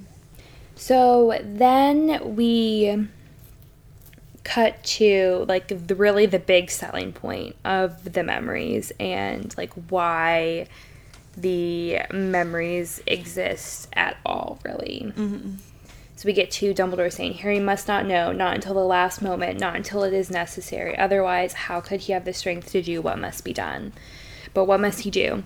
That is between Harry and me. Now listen closely, Severus. There will come a time after my death. Do not argue, do not interrupt. There will come a time when Lord Voldemort will seem to fear the life of his snake. For Nagini? Precisely. If there comes a time when Lord Voldemort stops sending that snake forth to do his bidding but keeps it safe beside him under magical protection, then I think it will be safe to tell Harry. Tell him what? Tell him that on the night Lord Voldemort tried to kill him, when Lily cast her own life between them as a shield, the killing curse rebounded upon Lord Voldemort, and a fragment of Voldemort's soul was blasted apart from the whole, and latched itself onto the only living soul left in that collapsing building. Part of Lord Voldemort lives inside Harry, and it is wit it is that which gives him the power of speech with snakes and a connection with Lord Voldemort's mind that he has never understood. And while that fragment of soul, unmissed by Voldemort, remains attached to attached to and protected by Harry, Lord Voldemort cannot die. So the boy must die. And Voldemort must Voldemort himself must do it, Severus. That is essential. I thought all these years we were protecting him for her, for Lily. So again, tying it back to Lily. Um, so obviously, like this is the moment when like Harry finds out that he is the seventh Horcrux, that he must die. Neither can live while the other survives is kind of a lie because neither can survive, basically. Um, and this is comes down to like if Voldemort must do it, it's between them. It was always destined to be this way. Harry just didn't know to like what extent that they were tied together. Yeah. Um, and there's a little prelude to this memory too. That's like technically a separate scene where Oh yeah. um, Dumbledore is like withholding the Horcrux information from Snape, um, and Snape just like really has no idea what he's talking about. Um, and then this is like that same night later in his office, he discloses this information. And I also want to point out like uh, that's so small, smart of Dumbledore to like use the protecting of the snake as like the like key for S- Snape to know. Um, Yeah. Without having to like explain everything to him. Yeah. Um, I do just think it's interesting how much he withholds from Snape about the Horcruxes. Yeah, that's like really interesting too. Like the Horcruxes are such this big secret that like we are to believe that only like Harry, Ron, and Hermione know about. Mm-hmm. Because like Lupin doesn't know about it, and Lupin even knows that like Harry can't tell him. Like when Lupin mm-hmm. goes to try and abandon his family and join up with Harry, he's like, "You don't have to tell me what you're doing." Mm-hmm. And it's really interesting that nobody was able to guess either. Like that just like speaks to I guess like the rarity of Horcruxes. Um, but yeah, and then later obviously comes the like, so you've raised him like a pig for slaughter. Yeah, and there's one quote right before that um, where Dumbledore says, speaking of Harry, he says, Uh, sometimes I've thought, so meanwhile, the connection between them grows ever stronger, a parasitic growth. Sometimes I've thought he suspects it himself. If I know him, he will have arranged matters so that when he does set out to meet his death, it will truly mean the end of Voldemort. Which is exactly what Harry goes to do as he's Yeah. like leaving to go to the forest. He tells Neville, he tells one more person because he's like, okay, three people know about the Horcruxes. I'm gonna go die. Let me tell one more. Like make sure that still three people Still three know. people know. Um So yeah, and then And you then- kept him alive so that he can die at the right moment. You have raised him like a pig for slaughter. But this is touching, Severus. Have you grown to care for the boy after all? For him, expecto patronum. Mm-hmm. After all this time, always. Yeah, and here it is, like Snape says, I've spied for you and lied for you, put myself in mortal danger for you. Everything was supposed to be to keep Lily Potter's son safe. And then Dumbledore's like, Oh, don't tell me you care Yeah. about the boy. And Snape's like, No. Like, he literally says, For him. There's an emphasis Yeah. on him and a question mark afterwards. Snape Yeah. straight up says, No, I don't care about him. I still only care about Lily, even though she's been dead for 17 years, 16 years, and there was this like living piece of her that I could have grown to care for. It's not that, it's just that I still am in love with her. Like it doesn't it just the logic isn't there for me. Yeah. um and even like i don't know i feel like after all this time is so often meant to like show the scope of snape's love and like the undyingness of snape's love but also you can read it in like what we've been talking about of like dumbledore maybe being skeptical like you can read it as him being like after all this time you still don't care for harry like Yeah. after all this time that's all you care about like there's so many ways you can fill in that quote Yeah. and like it's said without like it doesn't even say like Dumbledore said like adverb like it doesn't it doesn't give us any context of how it is said. yeah. um I always kind of read it as kind of like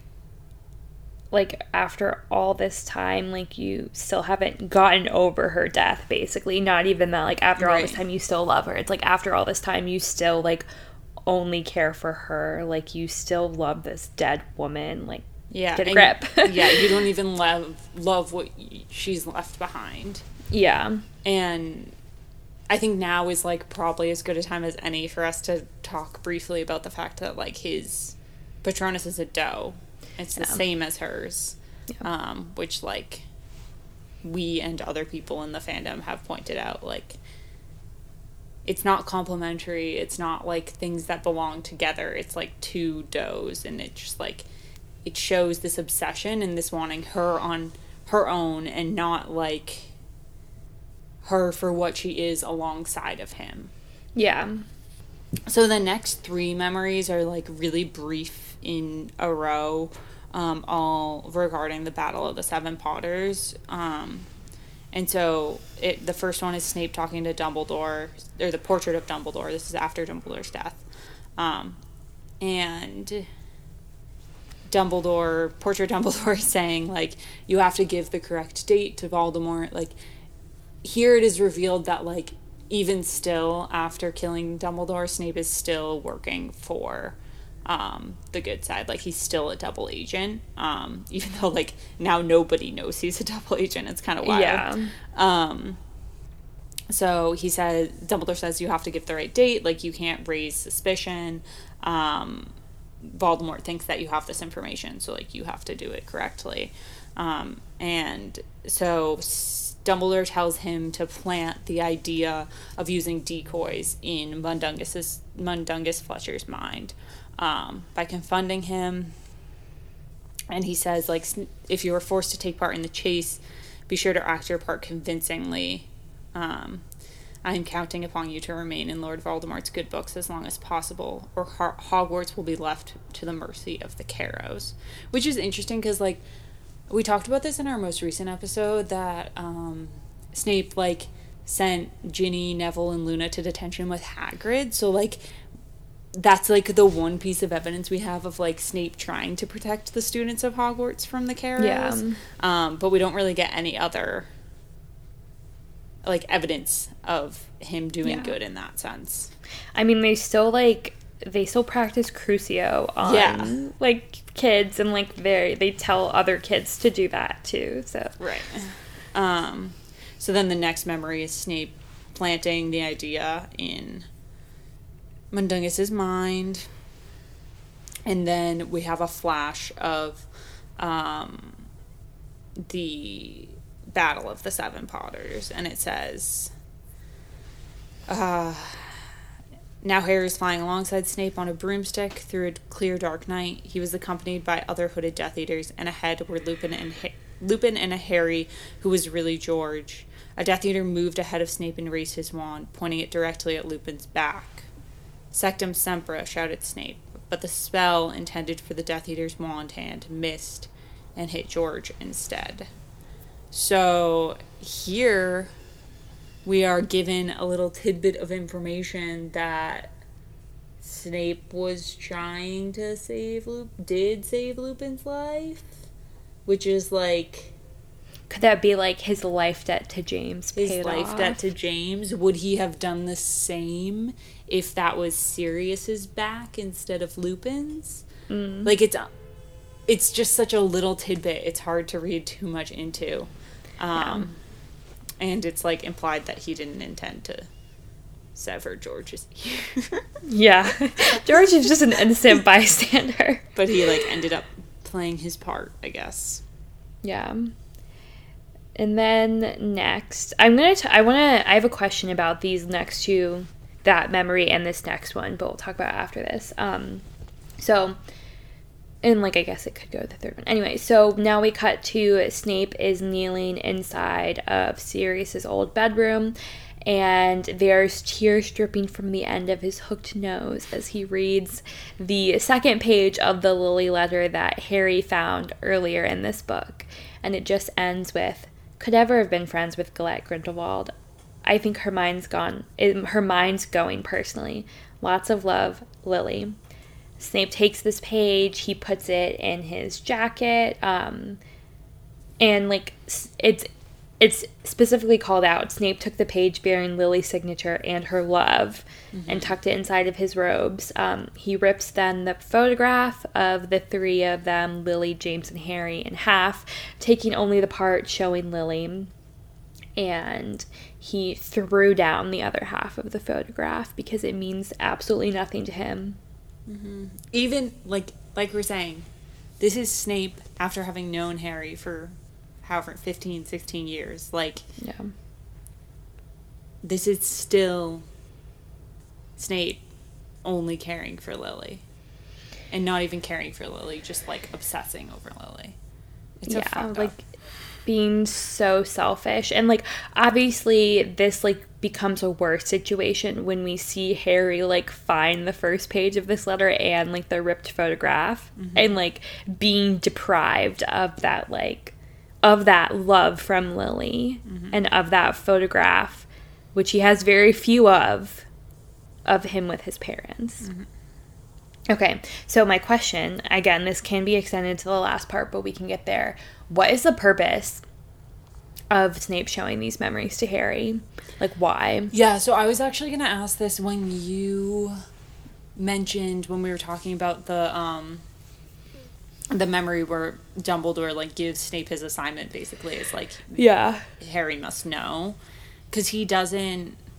The only thing he ever really had to tell Harry Yeah, that's true. was that part of like Yeah. Dumbledore says you must die. I just feel like these parts seem more frivolous because, like, the parts of like him showing his connection to Lily and like how he fell in with the Death Eaters, how he became a double, double agent is like what leads him up to like ultimately he has to show Harry that Dumbledore trusts him. Like the mm-hmm. information that Snape mm-hmm. is giving Harry is trustworthy. Okay. This is why Dumbledore trusts him and this is the information I have to give you. But like once he's given that information, these seem like even more frivolous. It's like I already trust you. You've already given me the information I need. Like I understand mm-hmm. your part in this more than I did before. But like why these, I guess. Yeah, I think like I mean, like the title of the chapter is The Prince's Tale. And Yeah. like, yes, the important plot point for this chapter is like Harry finds out he has to die.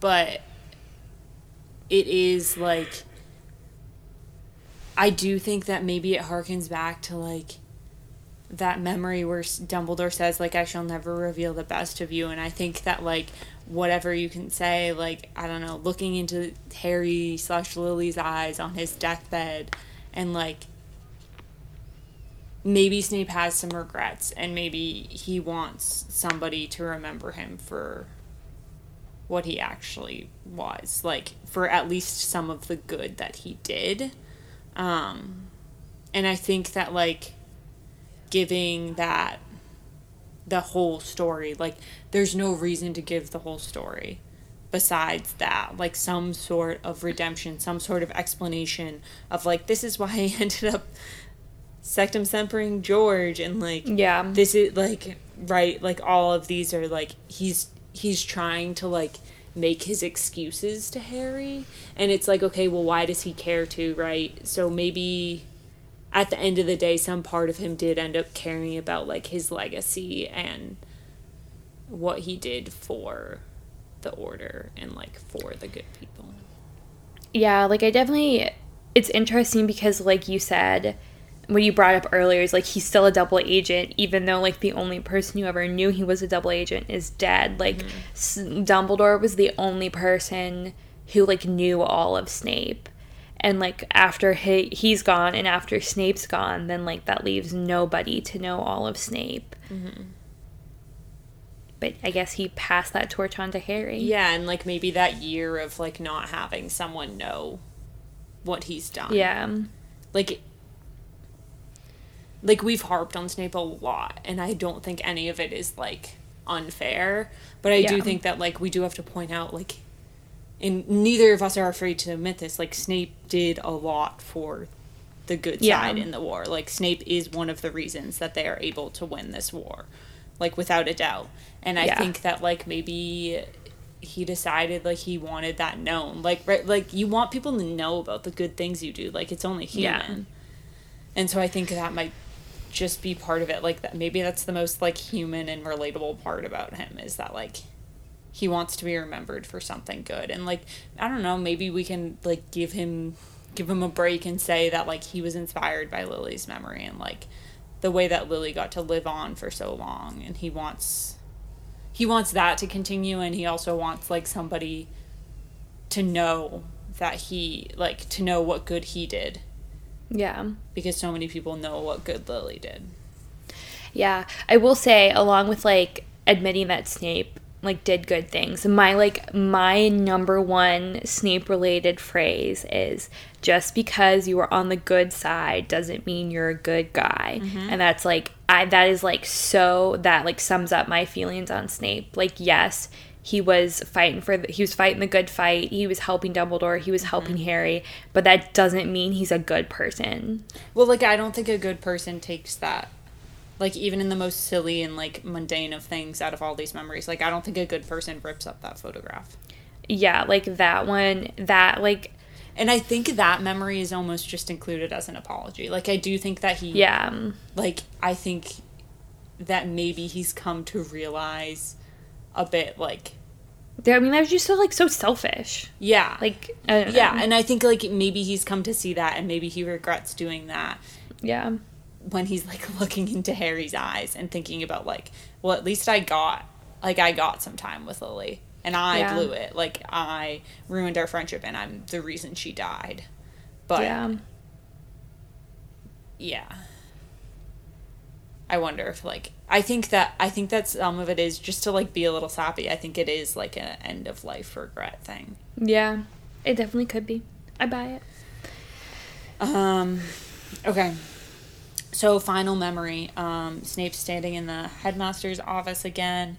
Um, Phineas Nigellus comes running into his portrait and says, uh, "They're camping in the forest of Dean." And he says, "The mudblood." And Snape says, "Do not use that word." And then he says, "The Granger girl." Then mentioned the place as she opened her bag, and I heard it. So do we think that Snape is saying mud bl- don't use that word because he actually is not a blood purist anymore or do we think it's really just because that word is so triggering for him because I think it's cuz the word is so triggering for him. I would I would agree with that, but I also I I don't think he ever used that word again. Yeah, yeah, but I don't think it's because like Yeah, I don't think no it's because he came around Yeah. on like his views, but yeah. Because he, we're like- never led to believe that he fought for the good side in the war because he was anti Voldemort for those reasons. It's because he was anti Voldemort because of Lily because Voldemort killed Lily. Yeah. Yeah. Um, so anyway, just a little tidbit there. And then Dumbledore cries out from his portrait. Now Severus the sword. Do not forget that it must be taken under conditions of need and valor, and he must know that you give it. Not know that you give it. Sorry. Uh, if Voldemort should read Harry's mind and see you acting for him, and Snape it says, "I know," Snape said curtly, which is kind of like maybe this is a little bit of this bitterness of like without Dumbledore there, it's so sworn that like Snape can never reveal himself to anyone. Yeah. So maybe that's another reason why these memories are getting shown. Um, Yeah. And so he takes out the hidden sword of Gryffindor, and he asks, "Are you? And you still aren't going to tell me why it's so important to give Potter the sword?" And Dumbledore says, "No, he will know what to do with it." And Severus, be very careful. They mo- may not take kindly to your appearance after George Weasley's mishap.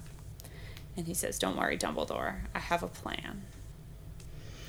I think it's really interesting that Dumbledore says like he'll know what to do with it.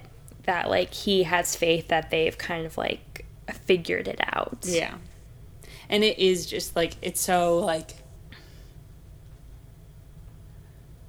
Dumbledore can trust that Voldemort is not going to get this information from Snape, right? Because like Dumbledore Yeah. has already entrusted so much other information in him. It's not Yeah. like a I can't tell you because what if Voldemort gets it from you, which is like kind of what some of the Harry stuff is. Like he's like you Yeah. can't show yourself to Harry because what if Voldemort gets that information from Harry? Yeah. And so it's interesting that he still refuses to tell him. And like Snape dies not knowing yeah. that end game. And it's like I don't know, it just it's just like a bigger question of why. Like why the secrecy around the Horcruxes to that extent. Because telling Snape is like it's unlike telling anyone else. Like telling Snape you know no one else is going to learn. Whereas like you tell Yeah, like, Lupin maybe more people find out. Yeah.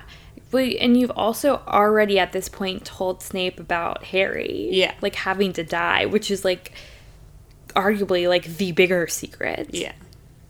But like Dumbledore says, he doesn't like to keep all of his secrets in one place. So That sneaky bitch.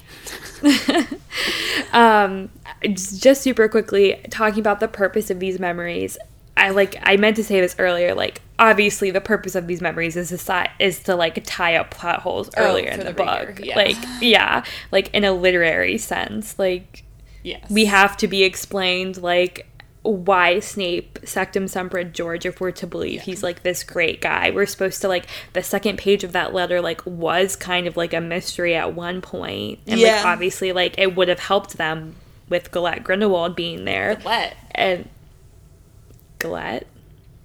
Isn't it Gellert? Oh, I mean I never pronounce the R. Oh, really? I didn't know Um, that. Jim Dale doesn't. Oh. Um, and then like obviously where Harry got the Sword of Gryffindor, like base level, it's to tie up those mysteries. Yep. Yep. God, it's so loaded. I know That was a lot. Um, it was. any big picture, any other Snape arguments you want to make? I mean, no, like as much as I don't like Snape and kind of like don't buy this redemption arc that is portrayed in this chapter, this chapter is so fascinating and I love this chapter. I love seeing these memories. Like Snape has been this like Snape has been a mystery since day 1 in Yeah. the Harry Potter series, right? We have never been sure which side he's on, why Dumbledore trusts him so much, like why he hates Harry so much, like has kind of been explained, but like is even further explained here. Um and it's just like it all makes sense for the most part. Um, It's. I mean, I yeah. think it, it's just a good. It's such a good chapter. It's like it's the most we ever see of Lily. Honestly, Mm-hmm. um, And doesn't yeah. it just make you love Lily even more? I mean, yeah, Lily's great. Um, I I love Lily, and always I've always felt such a kinship to Lily because we share the same birthday. yeah, it's just it's such a good final reveal, and like we both are very critical of Snape as we were throughout, but like I think we both love the way his character is written, and we both love Oh, the yeah. role that he plays in the story. We just like hate him, right? Um, and we don't buy like the oh he's a good person all along, right? You can be on the good side and not be a good guy. Yeah. and yeah i think it just like it's it's just such an iconic chapter and like reading through it again like i hadn't read it in a while and like it was just like it was all really fun to read through again um and it just gives you so much it's like such an information jump dump that you just want to like grab onto every detail Yeah, I really wish that like honestly the movies did like a fairly decent job with the memories, Yeah. but I just wish they had been a little bit better. i know it would have been like 30 minutes though Yeah. Cuz like I think also the way that the movies portray Snape and Lily's love story like contributes to this like over romanticization of it is yeah. that like they really don't show a lot of like Snape's issues Yes. in the memories like they don't show him saying mudblood they don't show him like lily calling him out for being a death eater so mm-hmm. So for today's pop quiz question like audrey and i have already answered it so we more wanted to get other people's opinions on it so it is do you buy the snape redemption arc that is presented in these memories Yeah. Okay, so um way to go for our Facebook group pulling through on this because I posted this like a couple hours ago and people like seven people responded. Um Yeah. so Anne says I do not.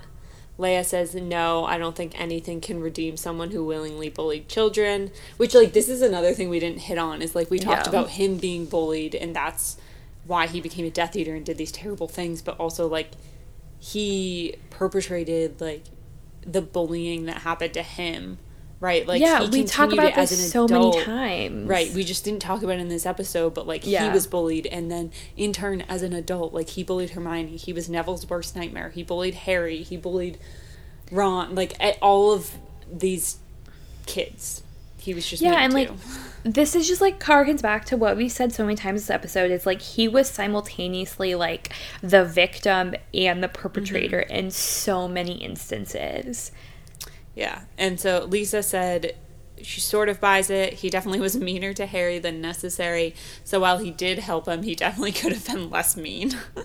True. Which is like what I was saying earlier, is like baseline Yeah. did mean, mean things. Uh, Yeah. Julia, who I believe is new to the group, Ooh. said he literally was the child's worst nightmare, and for me, there's no excuse for that. His life was a shit show, but it doesn't mean he's redeemed. Isaiah says, absolutely not. Do you need a desk today? Because I've got time. um, Linda said, no, he didn't need to be as much of an asshat to Harry as he was. we i love our listeners Uh, Shelby said, I mean, it's a great twist, but I can't forgive someone who treated children so horribly.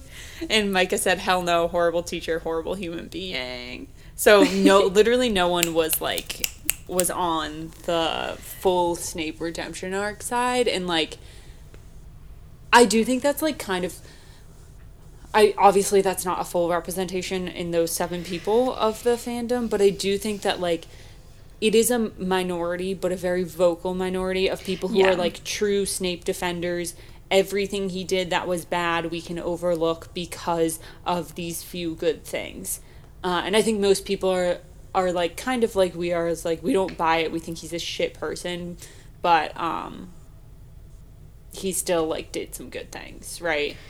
Yeah. Um, but I think it's just like I think the majority of the people feel negatively. I think some some people feel super negatively, and most people are like feel negatively, but will admit some of the good. And then there's like the small vocal minority who's like Lily and Snape should have ended up together. This is true love. Snape's a great person. He's only the victim. He's never the bully. Like that's an Yeah. extreme, I think. Yeah, I also think that like we have this skewed perspective because of how like iconic always has been in the fandom and like I do think a lot of people use that out of context but like as like super hardcore Harry Potter fans I'm like not saying people who take it out of context aren't. It's like I cannot take that out of context. No. like can't I, will take it out of never be the bride that has like always written on the bottom of her shoes or whatever, you know, or like get the tattoo of the always with the Deathly Hallow symbol and like not to shit on people who do that. Um I just like I cannot separate that because always will forever and always have like a negative connotation to me, not a positive one. And I just think like I think to us like we called on it so many times, we pointed out so many reasons throughout this episode about how like it's not love. Right? Yeah. Like he was always obsessed with her, he was always thinking of her, but it's not love. It's not this great undying love that like changed who he was as a person. yeah. Um, it was only once he lost her that he like maybe became a slightly better person, even though, right, we're questioning that strongly. Yeah. But like, it was only once he lost her that he actually did anything good in her name. yeah. Um, so, I don't know. so that's the tea. I hope we did this justice. I mean, I I think we did. Like obviously we tried to keep it in context of the memory, so it's not like a full Snape episode, which is why we did not talk about like his relationship with like Neville and Hermione and Harry so much. Um if and when we ever do a Snape episode, we'll talk about that, but yeah. yeah. Thanks for listening, everybody. um, so, uh, if you liked what you heard here today, which I hope you did, go leave us a rating and a review. It helps us out as a little baby pod that is now 100 episodes old. I know. Oh my gosh. Yes. Thank you all for joining us on this ride of a lifetime. um, you can find us on social media. We're Wizard Studies pod- Podcast on Facebook and Instagram, Wizard Studies on Twitter. And if you want to join our Facebook group to add your two cents in to every episode, join our Facebook group at Wizard Studies Podcast Group on Facebook. As, as always, Do you guys notice? Do you guys notice that that's part of our outro every time? it's not intentional. um, as ever. Thank you so much for listening. And remember, just do your best. We'll do the rest. and learn until our brains all rot.